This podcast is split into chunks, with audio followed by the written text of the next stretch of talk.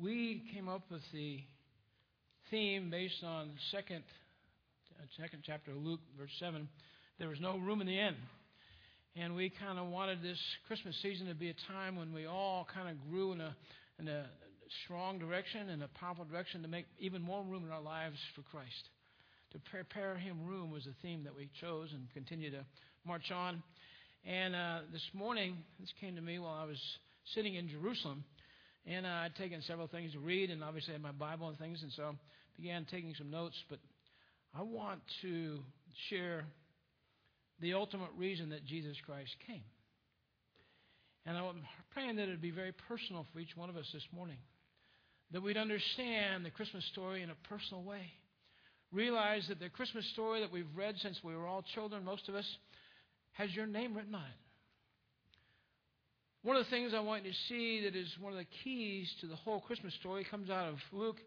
But I want you to imagine for just a moment this morning if Jesus had been born a thousand times. And if you and I had sung songs about Jesus' birth and about his life over and over day by day, but did not realize that that story is all about me, it probably wouldn't mean a whole lot, would it? There's a lot of folks out there that don't feel the same meaning that you and I have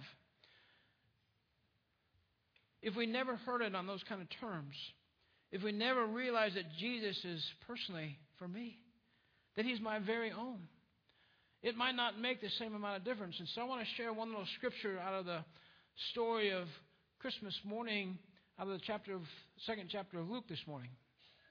It says this, and the angel said to them, "Do not be afraid, for behold, I bring you good tidings of great joy, which are will to be to all people." For there will be born to you this day in the city of David a Savior who is Christ the Lord. I want you to realize that this Christmas story is personally all for you. It has your name for it. It could say, Do not be afraid, for I bring you for I bring Gary good tidings, or I bring Scott good tidings, or Joe good tidings. Jesus Christ came to this world that you, each and every one of us, might understand who he is. He wanted us to know exactly who he is. He's the Son of God. Peter got it right at Caesarea Philippi. He says, You are the Christ, the Son of the living God. But do we really realize who Jesus Christ is? But then he also wants us to understand why he came. He came that he might save us from our sins.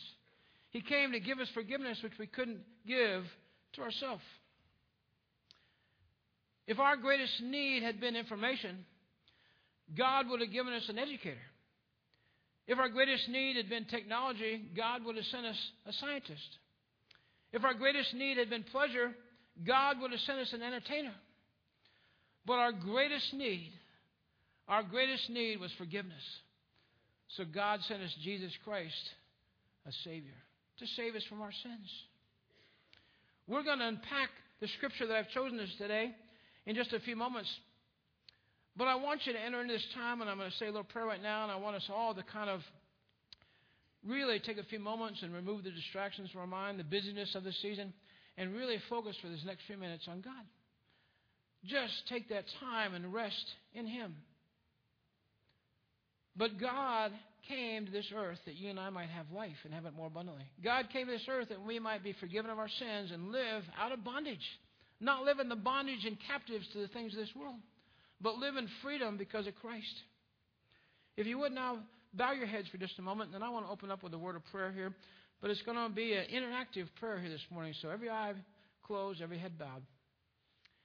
And this morning, I want to invite you to pray, but I also want you to enter into this time of intimacy with God. I want you to pray 1 John 1 9. I'm going to read it to you right now. If we confess our sins, He is faithful and just to forgive us our sins and to cleanse us from all unrighteousness. Those of us that have been saved understand that He cleanses my sins and He forgave my sins, but you know, it's an ongoing process because we're still sinners saved by grace. And so now I want you to pray, if you will, pray that prayer that if we confess our sins, He is faithful and just to forgive our sins. Pray that for a moment. Maybe in your mind, think about the things where you've missed the mark with God Almighty. Pray right now with me.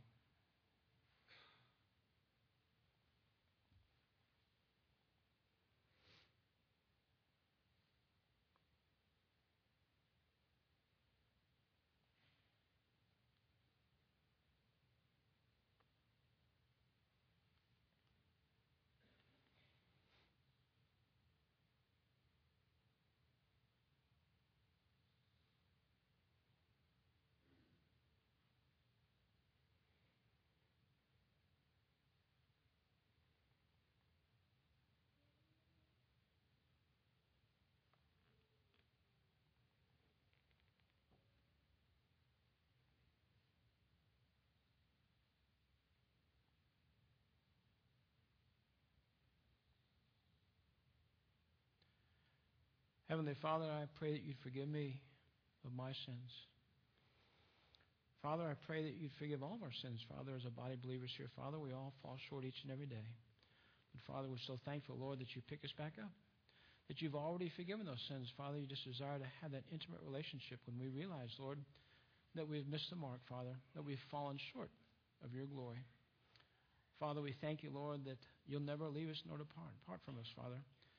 You'll never forsake us, Father. We thank you, Lord, once again this morning, Lord, that we have hope in this world, Father, that lacks hope.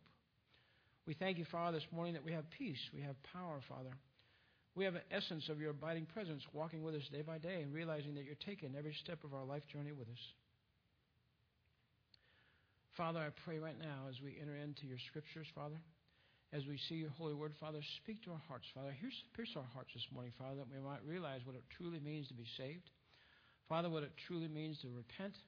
Father, what it truly means for the fact that you forgave our sins. And Father, how desperate we were, Father, without you. Even though many of us didn't know that, Father, we realize, understanding your Bible today, Father, that we were desperate. We were hopeless and helpless. Father, we realize that we were living life in the miry pit, Father. And you reached down, Father, and rescued us out, Father, because we believed in Jesus Christ and gave our life to him. Father, now you've set our feet on solid rock. Father, help us to walk that way, Father. But Father, right now, in the name of Jesus Christ, Father, I pray that each person in this room, Father, today would come to understand their salvation, Father, and understand what it means to be saved. And Father, I do pray, once again, in the power of the Holy Spirit, Lord, if there's somebody in this room today, maybe many people, Father, that aren't sure, they think they might be, but they're just not sure, Father. Or maybe they don't know. Or maybe they know with absolute certainty, Father, today that they don't have a relationship with your Son, Jesus Christ, Father. I pray today, by the power of the Holy Spirit, Father, that today would be the day. Today is the day of salvation, Father, that they desire to believe, Father, and make that public, Father, and turn their life to you. To repent, Father, to turn from the way they're going, Father, and give it all to you. And Father, I'm fully aware, too, that there's people in the room today that are struggling, Father. They're suffering, Father. They're trying to figure life out and figure out which way is up, maybe, Father. They're just not really sure which way to go next. Father, so I pray today they'd come to realize that you desire to order their steps and direct their path. That you're a great God in heaven, Lord, that has a great plan for life, a plan that we can't even begin to imagine. Father, speak to our hearts today, Lord, that we might see these things in a very powerful way this day. Those of us that are certain about these things, Father, I pray that you, we'd be used, Father, to help others along their journey and help them grow with you. Father, we thank you now once again for all these things in the wonderful name of Jesus Christ. Amen. If you have your Bibles with you this morning, turn with me, if you will, to Matthew, the first chapter. We're going to begin the beginning, we're reading the beginning of the Christmas story there and setting the stage. Mary was betrothed to Joseph. She'd been found out she was bearing a child and realized that this was probably going to cause a problem. And so, if you have your Bibles with you, Matthew chapter 1, we're going to start reading at verse 18. Stand with me this morning, if you will, out of reverence and respect to the reading of God's holy word.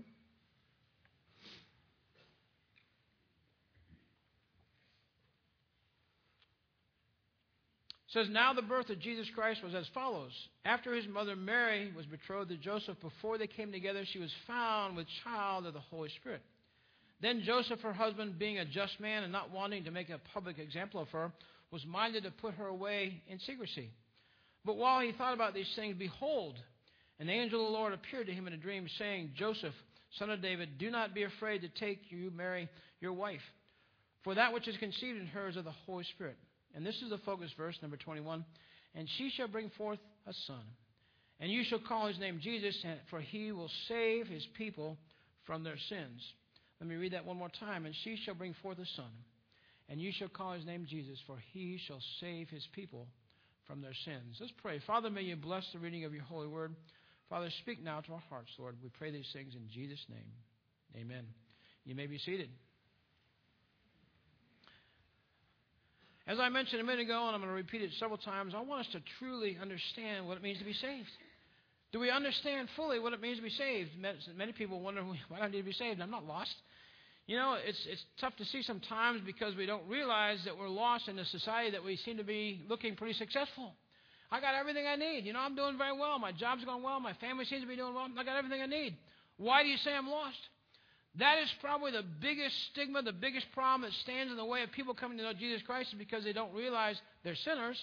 They don't realize they're lost and they need a Savior. It's amazing to me to see these things that they don't understand their life. Why? Because they've never been told. Nobody's ever shared the gospel of Jesus Christ with them. Never, nobody's ever told them the story. And I want to go in a little bit more depth this morning with us here in this room so we can truly understand it to be able to explain it to other people. Also understand why they might not understand these things. You ever thought about the idea why did God create Adam and Eve? Why did he create them? You ever wondered that? Why did, why did he make man and woman? You know why? He wanted a relationship. He wanted people that he could identify for. What does it say in the Bible? That he made them in his own image. Why did he do that? So he could talk to them. He can't talk to the animals. Maybe God can, but we can't. But God wanted people that he gave free will to. He wanted people, he wanted children, is what he wanted. He wanted a family. He created you and I to have this relationship. He put them in that Garden of Eden, gave them everything they could ever possibly want. But he gave them a little test there, too. He said, I'm giving you all these things. I only have one request, one, one desire. Don't eat from that one tree in the middle of the garden. Just that one tree, God? No problem. No problem whatsoever. We got all these other things. Why do we need to eat off that tree? Well, along comes the enemy, the serpent, Satan, begins lying. The same sin, the same evil that certain Satan perpetrated on Adam and Eve at the very beginning is the same sin he perpetrates on you and I. He deceives us, he lies to us. So, Adam and Eve, what happened? The snake approached Eve and began telling her, the only reason God doesn't want you to eat that is because you'll be like him. Oh, really? I can be like God if I eat that? Really? Satan kept telling her and kept convincing her, and finally she said, Okay, I'll eat it. A lot of people like to blame Eve, but you know where Adam was when Eve bit the apple there, or bit the piece of fruit? Standing right beside her. I want you to know this too. God told Adam, do not eat from that tree. He didn't tell Eve. Eve got her information in a secondary source from Adam. Adam told Eve we're not supposed to eat that. God didn't. So who's more primarily responsible? Adam. He's the one that got the direct order from God Almighty don't eat it. Well, long story short, because of that sin, we fell from grace with God Almighty. God cannot look upon sin. God is perfect. Jesus Christ was perfect. God cannot allow sin into heaven. God wanted this relationship with his people, but they sinned. And they've been sinning ever since. A lot of times we want to look back at old Adam and Eve and say, you know, well, that was Adam and Eve, but I would have never done that. Really? You know, what you must be saying today is, I've never sinned. No, that's not true. We all sin and fall short of God's glory. The Bible tells us that. We've all sinned. But man was separated from God Almighty from the very beginning. They ate that fruit and were separated. God's holiness required punishment and a payment for that sin. God said because they had sinned, they're going to die. Dying for their sin was not payment enough. It wasn't. The only payment that was going to be good enough was the payment of the spotless Lamb of God. John 3:16, which gives us the whole gospel in a very simple message. I love it when you see John 3:16 on a big poster board in the end zone of a football field. For God so loved the world that he gave his only begotten Son, that whosoever believeth in him shall not perish but have everlasting life. What does that say? It said because of God's love, he wanted to reestablish that relationship. God was not happy not having a relationship with you and I. He wanted, he desperately wanted that relationship with you and I. So desperate that he was willing to send his son to die upon that cross. He wanted you and I back. But he knew there was no way to reestablish that relationship without a payment for the sin that separated us. 1929, a fellow by the name of George Wilson robbed the postal office. He also shot the postal mailman there, murdered him, put in the federal penitentiary. Well, somebody decided they're going to petition the President of the United States and see if they couldn't get a pardon for him. Well, guess what? He got a pardon. He'd been in prison for seven years, got a pardon. Let's go ahead and let the boy out. They sent him the pardon, a big piece of paper officially signed by the President of the United States. You got a pardon here. You can leave. What did old George say? George says, I don't want to leave. I'm happy here. I don't want to leave. I paid, I need to pay the penalty for this. I'm not leaving. Well, here's a big quagmire. The president said, You got a pardon, get out. He's saying, I'm not leaving. So what they do? It was a federal mandate, so they took it straight to the Supreme Court. Supreme Court Justice John Marshall looked at it. You know what he determined after he studied this whole case? The pardon is not fulfilled unless it's accepted. You know where I'm going with this, right? God gave you and I pardon through Jesus Christ. He said, I'm issuing a pardon because of your sin. Your sin has earned you death. The wages of sin is death, right? We read that in the Bible. Book of Romans. Chapter 6, verse 23, if you want to look there sometime. But God says the wages of sin are death. Because you're sin, you're doomed for hell. But God said, I don't want that. I want this relationship. I want to have this close, abiding, intimate relationship with you. So I'm going to send my son as a pardon for your sins. He's going to pay the penalty. That was the only penalty that was going to be good enough to die for Jesus Christ, to pay the debt that we owed because of our sin. God offers everyone that pardon, every single one of us. But just like George Wilson, we need to accept it. The pardon sits there on the shelf until somebody says, okay, I'll take it. It's a free gift. It's by God's grace. Because He loved us so much, He's given us this gift. It's undeserved merit, undeserved favor. We don't deserve it, but God gave us this gift. God wants you and I to accept it. God wants you and I to tell other people they can have it as well. Think for just a moment in your life. How many people do you know right now that look and appear to be absolutely miserable in their life? They just don't look like they have any happiness. I just spent nine days in Israel. That's a very unhappy nation. It really is. Israelites and Muslims, they've missed it. Talk about that in a few minutes. But I want you to hear what it means to be saved. Scripture we read this morning says that he shall save his people from their sins. If you look up the word salvation in the Hebrew, it's the word Yeshua. Yeshua. And it says it means this something saved or delivered. Something saved or delivered. Look up the Greek word in, in, uh, for salvation in the New Testament. It's soteria. It means physical and moral rescue. What we're talking about here is truly it's physical, it's spiritual, but it's also the fact that God is delivering you and I. God is taking us out of where we're at and putting us in a different place. He's setting our feet on solid rock. God has an incredible life for you and I. Desires for us to have that sad but uh, thankful story for Amy and I. 1991, we owned a house in Tennessee, and uh, we were actually living in Kentucky, building this comp- restaurant company. But we had to go down about every two weeks or so to take care of the pool. You know, that's back in the days when Amy and Gary were affluent.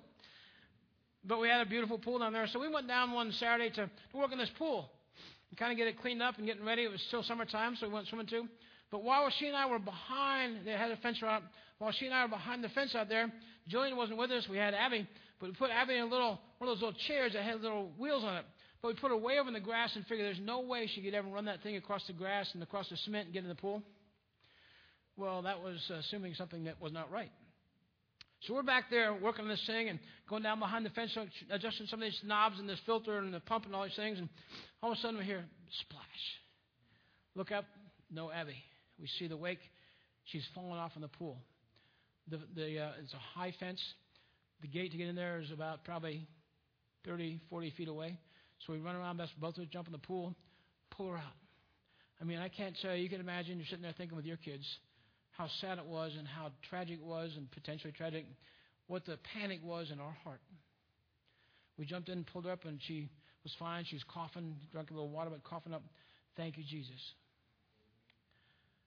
The reason I'm telling you this morning is that we can't save ourselves any more than Abby could save herself that day. If God had not been present there, I give God all credit. Makes me emotional thing about it. And she was only about one year and four months old, 16 months maybe. How tragic it could have been that day, but God saved our daughter. How tragic it is when we see people out there that are drowning in this world. They're drowning in the things of this world and think they got what it takes to be happy and be content and have a fulfilled life, but they're drowning, they're missing it. You know what it takes? It takes a Savior. It takes somebody that cares so much about him that they're going to, he's, he died upon that cross. But it also takes somebody just like Abby needed that day, her mom and dad, to jump in there, to jump in the water with them and to share the gospel of Jesus Christ with these people that are walking around the streets out here. How are they going to be saved if you and I don't take the time to tell them? To take the time to reach them? To take the time to let them know that Jesus Christ loves them? Have you ever pondered the thought? I do it all the time. I meet them all the time. I talk to them in the stores. And I, I made up my mind years ago that I want to be a sense of encouragement to everybody I know, to everybody I meet. I meet somebody I'd never seen before in my life in a grocery store or Walmart or Kmart or something like that or Target. And uh, I want to be an encouragement because I don't know where they're coming from. Waitresses, waiters, I want to be encouragement to them. I want to be the most encouraging person they've ever met. I can't believe that customer. And Amy and I have had that before. Man, you guys are great customers. They've told us that sitting in a restaurant. That's why, because we want to be. It's intentional. We want to serve Jesus Christ. There's a lot of misconceptions, though, about salvation. I'm going to just touch them on for a second here. But uh, no man is capable of saving himself. I think we most of us agree on that, but no man is capable of saving himself. You know how I think some people are capable of saving themselves? It's called the works answer. When people are approached about receiving Jesus Christ or about heaven, do you know for a doubt that without a doubt you're going to go to heaven someday? Yeah, I think so. Well, let me ask you a second question. If you do to go to heaven today, what would you tell God the reason you can get in? He said, Well, I've been a pretty good person. It's the works answer. I've never killed anybody or any robbed a bank or ever maimed anybody. You know, I've been a pretty good guy. In fact, I'm a lot better than Joe down the street there or Mike down the street there. They're saying, you know, I figure I can get in myself because I've done a pretty good job. Nobody can save themselves. Imagine if you are an adult. You fall in the pool and you can't swim. You're more than likely going to need somebody to pull you out. Just to give you an example, you can't be down the bottom of that water there and take grab your hair by this and pull yourself up to the top, can you? Can't do it. It's kind of a simple imagery, but that's what it's all about. We cannot save ourselves. The second misconception is that religion can save us. I've been going to church my whole life, and I'm a pretty good guy, and I know my Bible, and you know I serve here and serve there, and I'm a deacon or I'm a pastor, whatever it might be. You know what? I have seen pastors get saved. I've seen deacons get saved. I've seen people who have been in church their whole life. A friend of mine, when I was at Grove Avenue, went visiting right across the street from Grove Avenue, he lived there his whole life, as long as Grove Avenue had been there. Nobody had ever come and knocked on his door. We decided to go over and just get some neighborhood uh, houses there across the street one night. 92 years old, 92 years old. He'd been the treasurer of his church, still was for something like 50 years. It wasn't our church, it was another church. Do you know he sat down and started talking about Jesus Christ? He said, You know what? I've never really done that. I know he is, but I don't know that I have a personal relationship. A 92 year old man, been in church his whole life, lived across the street from a big church, never came to know Jesus Christ. They're all around us. There's people all around us that think that if, as long as I go to church, I'm good to go. I'm really good to go. Nobody else can save you either. I've heard people say, and Amy and I talked to somebody in Israel about this. She was a, she was a, said she was a Christian, but uh, she said, you know, uh, are you a Christian? Yeah. How long have you been a Christian? When you been? Forever. Forever. I grew up in a home that was Christian. My parents were Christian. God does not have any grandchildren.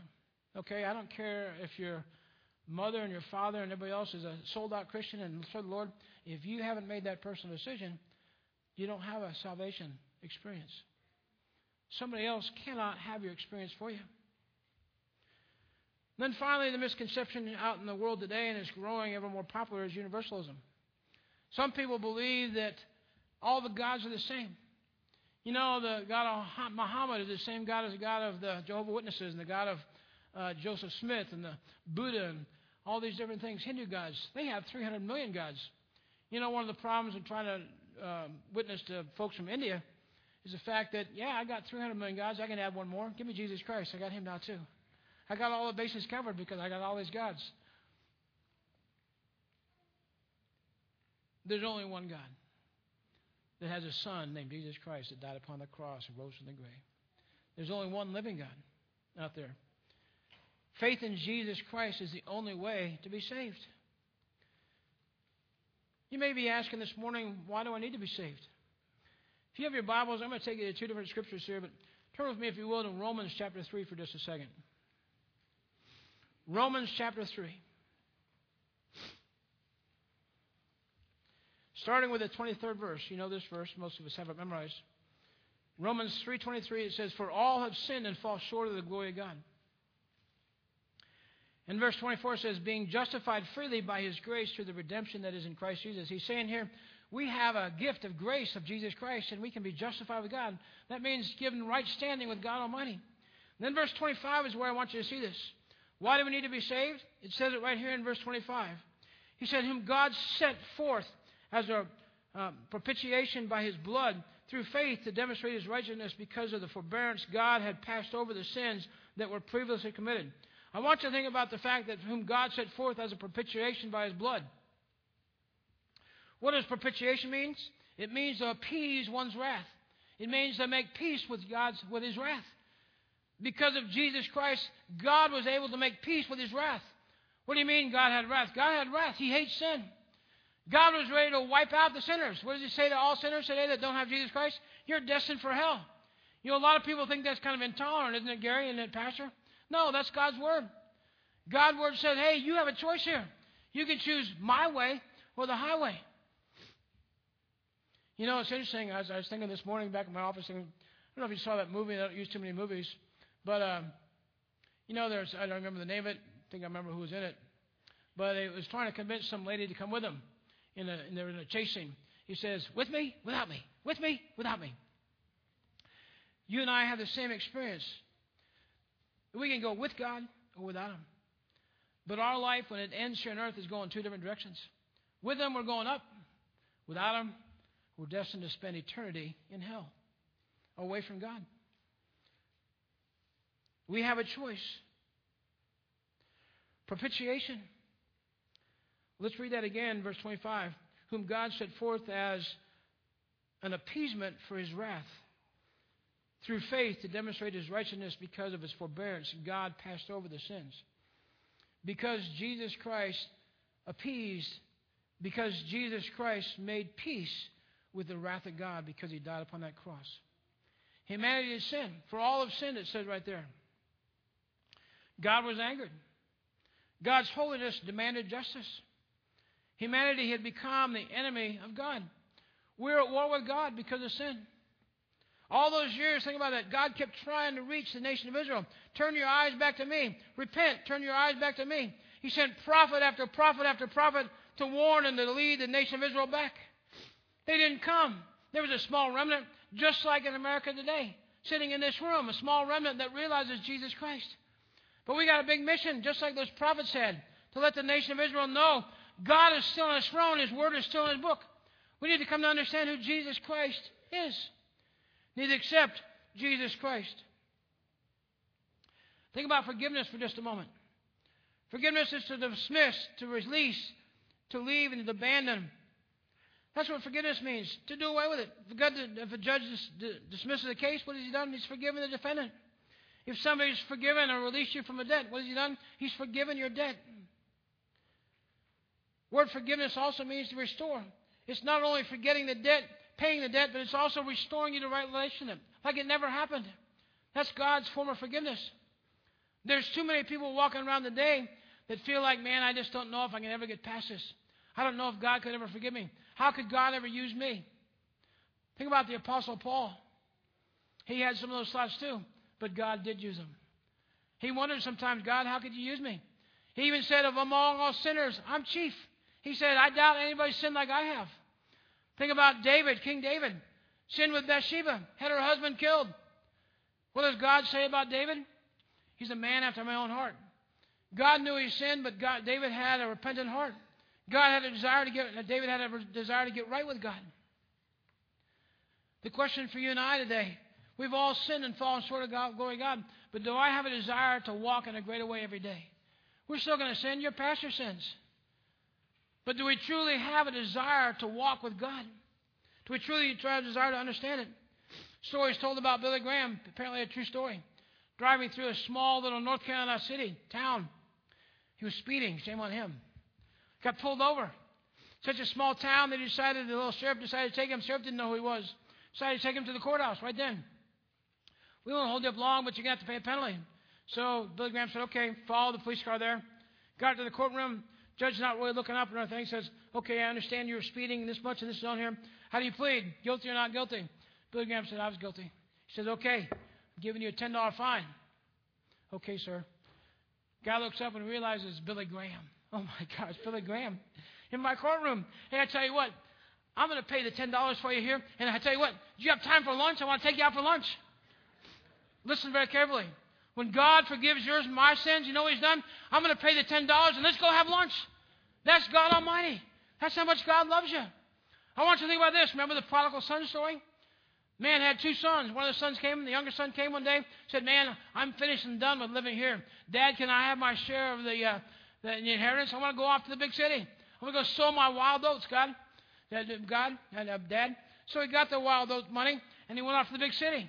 We squandered it all, paid it all, no telling what he does. The Bible doesn't describe it, but I'm sure it wasn't holy or pure. He ended up in a pig pen, taking care of pigs and realizing all I got to eat is what the pigs are eating. And so he was a little upset about that. Sitting there one day, and I love this, the Bible said he came to himself. What does that mean? He realized who he was. He was a child of his dad. He realized that I have a life better here. He realized I'd sinned and erred in my ways. What did he do? He decided to go home. I'm going home. The Bible tells us when he was a long way off, what his dad do? Jumped up and down and had a great joy. Couldn't be more excited about seeing his son. Ran after him and said, Hey, go kill a fat calf, get a ring and get a coat. My son has returned. Listen very carefully. There's nowhere in that scripture where that man says, I can't believe all the sin he did. I can't believe what he did wrong. You know what? He was so excited about seeing his son, getting his son back. He'd already forgiven his son. Why? Because he loved him so very much. Just like you and I. God has forgiven our sins. He loves us so very much. He's not going to keep reminding him. Uh, the Bible tells us our sins are as far from the east as they are from the west. It also tells us that God no longer remembers these things. God doesn't remember our sin. God is all about today and tomorrow. The bottom line of the story is, though, do I have that relationship with God where He forgives my sins? Do I realize that God has this incredible life for me?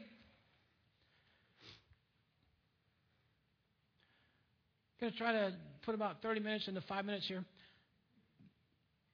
I'm going to show you a couple pictures here. This is the first one. This is called the Dome of the Rock. Ty's going to put them up there for you.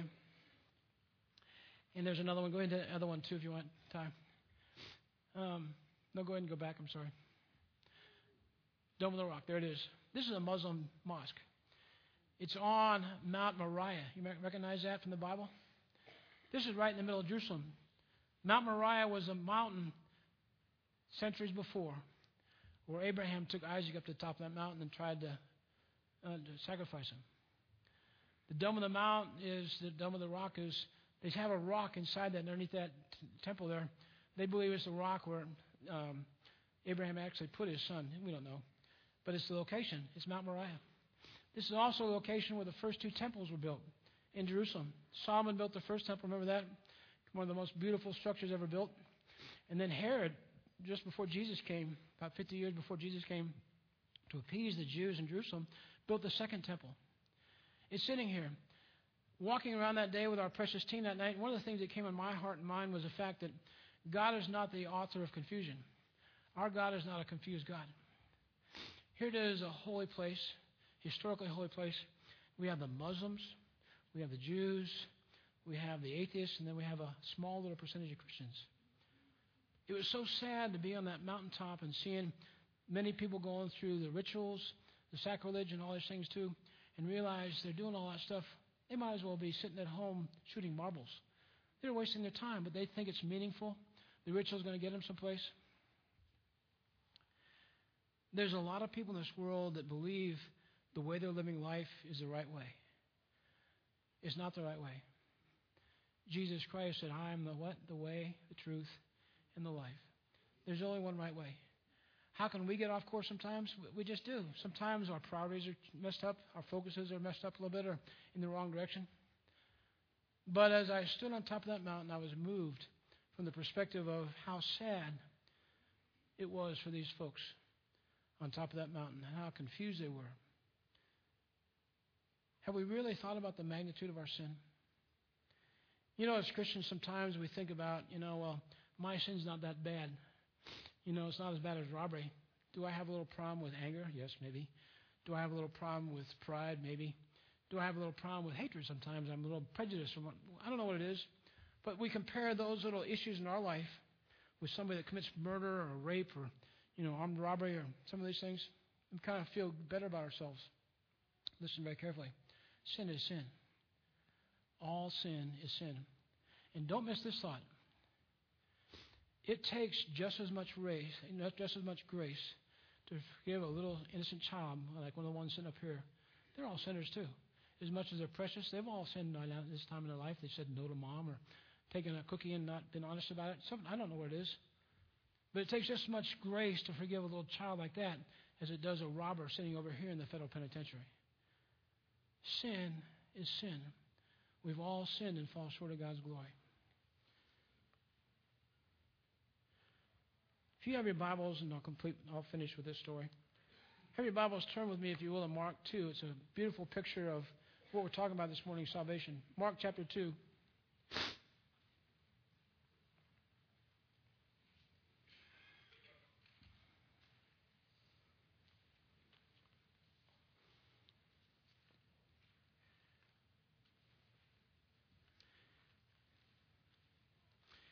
This happened at Capernaum. And I have a picture here for you of Capernaum. We got to see Capernaum. And Capernaum was Peter's mother in law's house, and Peter grew up there as well. But also, this was Jesus' hometown. You say, well, what about Bethlehem and, and Nazareth? Well, he, he was born there and he lived in Nazareth for a while, grew up there. But he spent about 20 months of his three years with the ministry at Capernaum. There's so many stories as you begin reading your Bible now. Look at Capernaum if he's there. This is one of them we're going to read here. The, the four men that brought their friends and ripped open that roof of that um, building where Jesus Christ was teaching and lowered them down. It's also the city where you'll see that he touched the hem of the, the lady that um, had the blood disease, wanted to touch the hem of his garment. Over and over, you'll see ministry that Jesus Christ did at Capernaum there. But I want you to hear this story, and we're going to talk about it as we read it. We'll be finished here this morning. He said, and again he entered Capernaum after some days, and it was heard that he was in the house. Immediately many gathered together so that there was no longer room to receive them, not even near the door, and he preached the word to them. Then they came to him, bringing a paralytic who was carried by four men. And when they could not come near him because of the crowd, they uncovered the roof where he was. So when they had broken through, they let down the bed on which the paralytic was lying. Verse number four, how much think about this?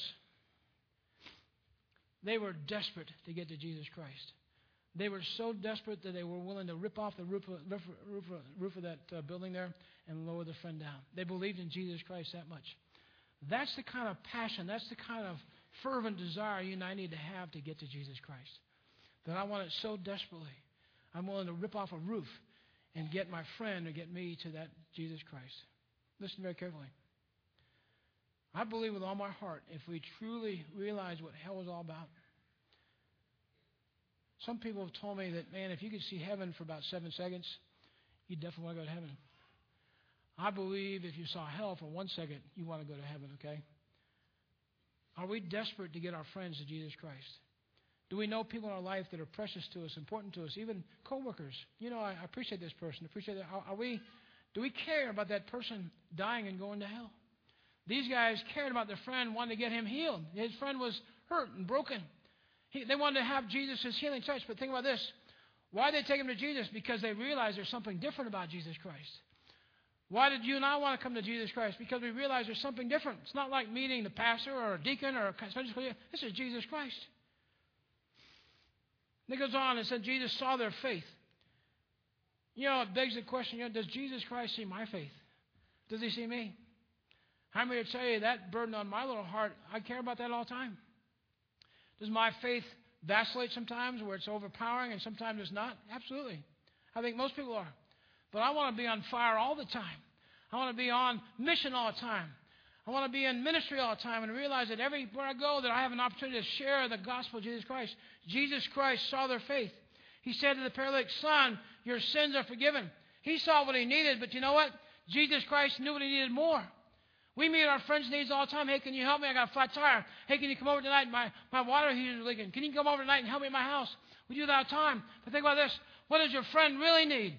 Your friend really needs, your friend, your family really needs Jesus Christ. It's great to help them. And I believe when we help them, that gives us a great platform and a relationship with our friends to share the gospel. Hey, I'm glad I could come over to help you. Hey, thank you, thank you, thank you. I'm glad I could come over. Do you got a few extra minutes? Let me talk to you about my best friend, Jesus Christ. Can I share with you about him? So then some of the scribes were sitting there and reasoning in their hearts, why does this man speak blasphemies like this? Who can forgive sins of God alone? but immediately when Jesus perceived in his spirit that they were reasoning thus within themselves, he said to them, Why do you reason about these things in your hearts? Excuse me. The world is always going to push against us. The world is always going to question us. The world is always going to ridicule us. But the world doesn't understand. Who cares? We got the truth. Jesus says, Which is easier to say to the paralytic, Your sins are forgiven, or to rise, take up your bed, and walk? But you may know that the Son of Man has power on earth to, to forgive sins. He said to the paralytic, I say to you, rise, take up your bed, and go to your house. Immediately he arose, took up the bed, and went out of the presence of them all. So they were all amazed and glorifying God, saying, We never saw anything like this before. Excuse me. You know what? I can't tell you how many people through the years I've seen. I like to think that people think that when they see me, but I've seen people that were living their life over here away from God. They get saved, and they live over here now on fire for God.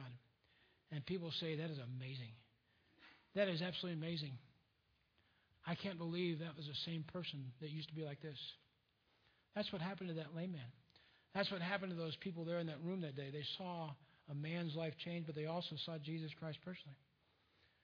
The world needs to see Jesus Christ and you and I. I want to give an invitation right now, and we're going to do a little bit different this morning. We've done it this way before, but I want it to be very personal with you. I want you to really think through some of these things.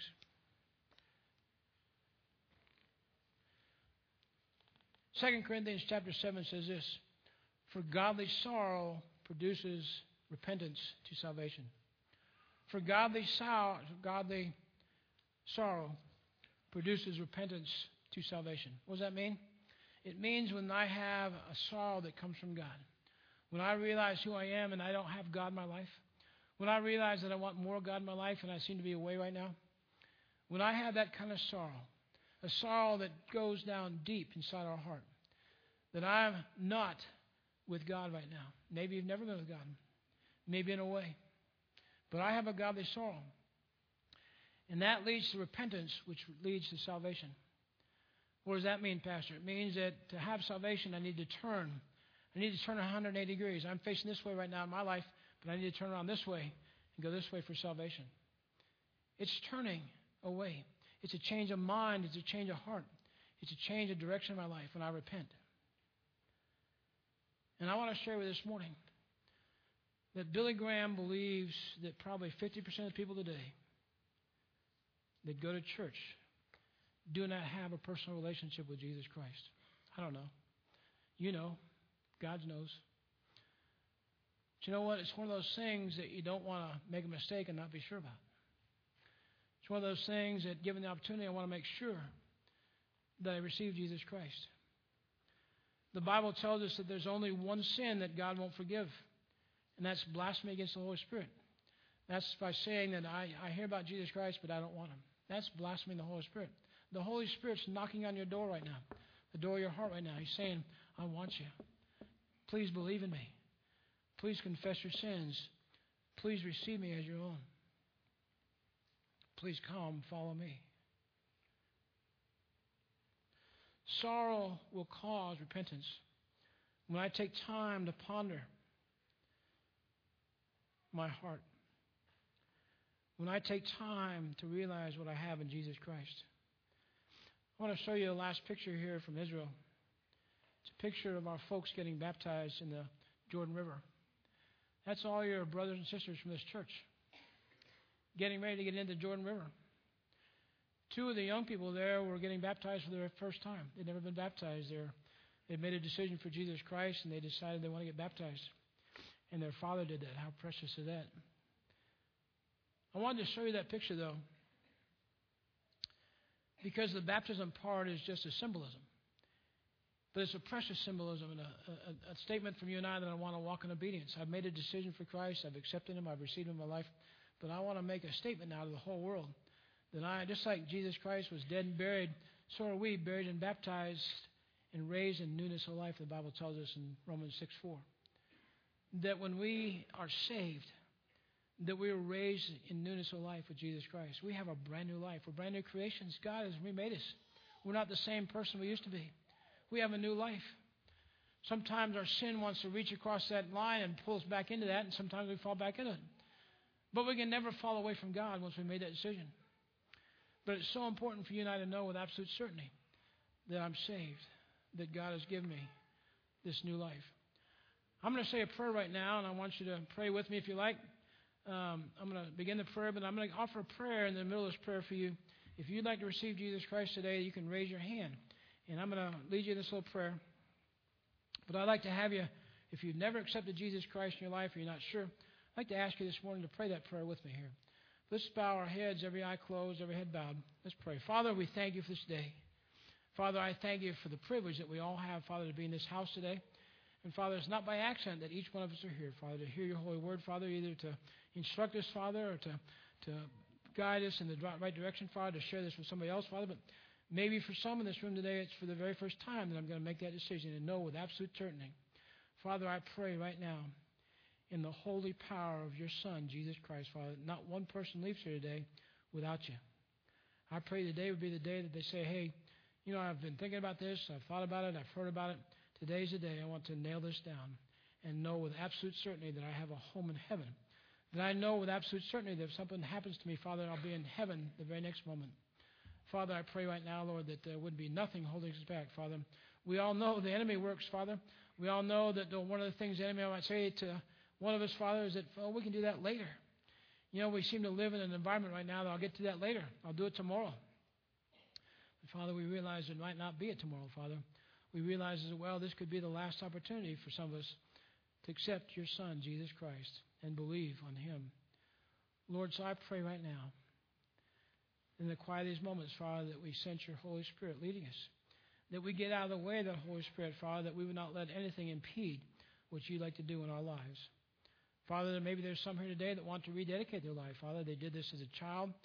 They don't remember doing it, but they knew they did it because they got the baptism certificate, whatever it might be, Father. But today they want to know that they know that they know that they believe and have a relationship with you.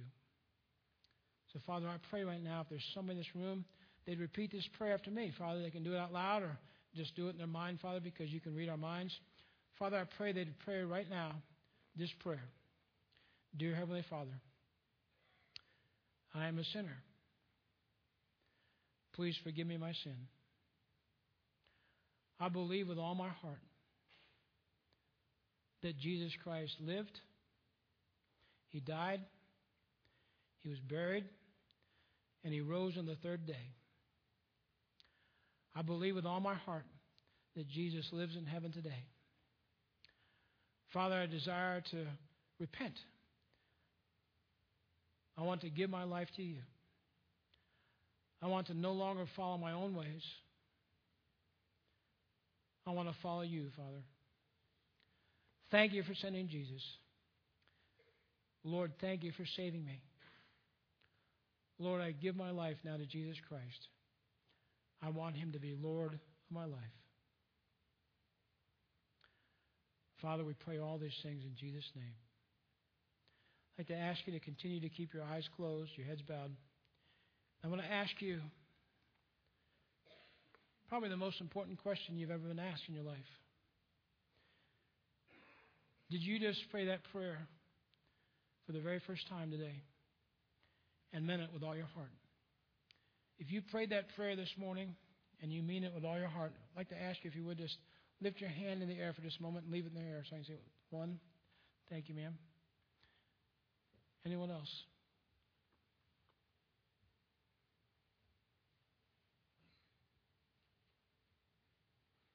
Anyone else pray that prayer for the very first time today? You meant it. You want to accept Jesus Christ. Thank you. It's two. Anyone else?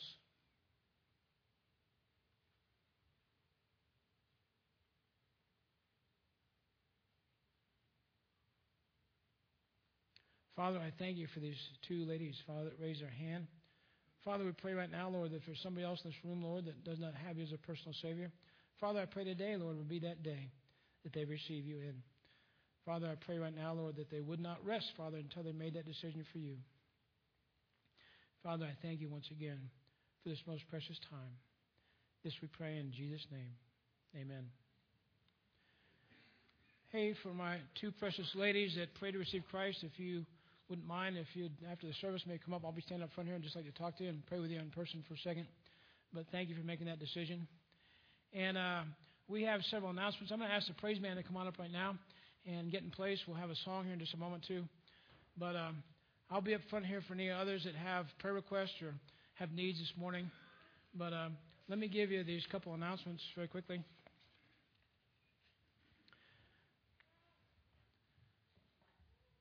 Richard Davis uh, has been nominated by our nominating team to be the treasurer uh, going forward here.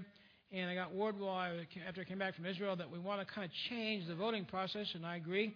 And so we're going to do that in a few weeks here, but we're going to start having a ballot vote here. So you feel free to kind of express your opinions, and then we'll take a ballot count. So did not have time to prepare that for today, but we'll do it. I've talked to Richard, and he's fine with that. So you keep praying about that. If you want more information about Richard or anything about the process, call the office, and we'll put you in contact with him or with any of the nominating team or the leadership team, or be happy to talk to myself as well. But let me know.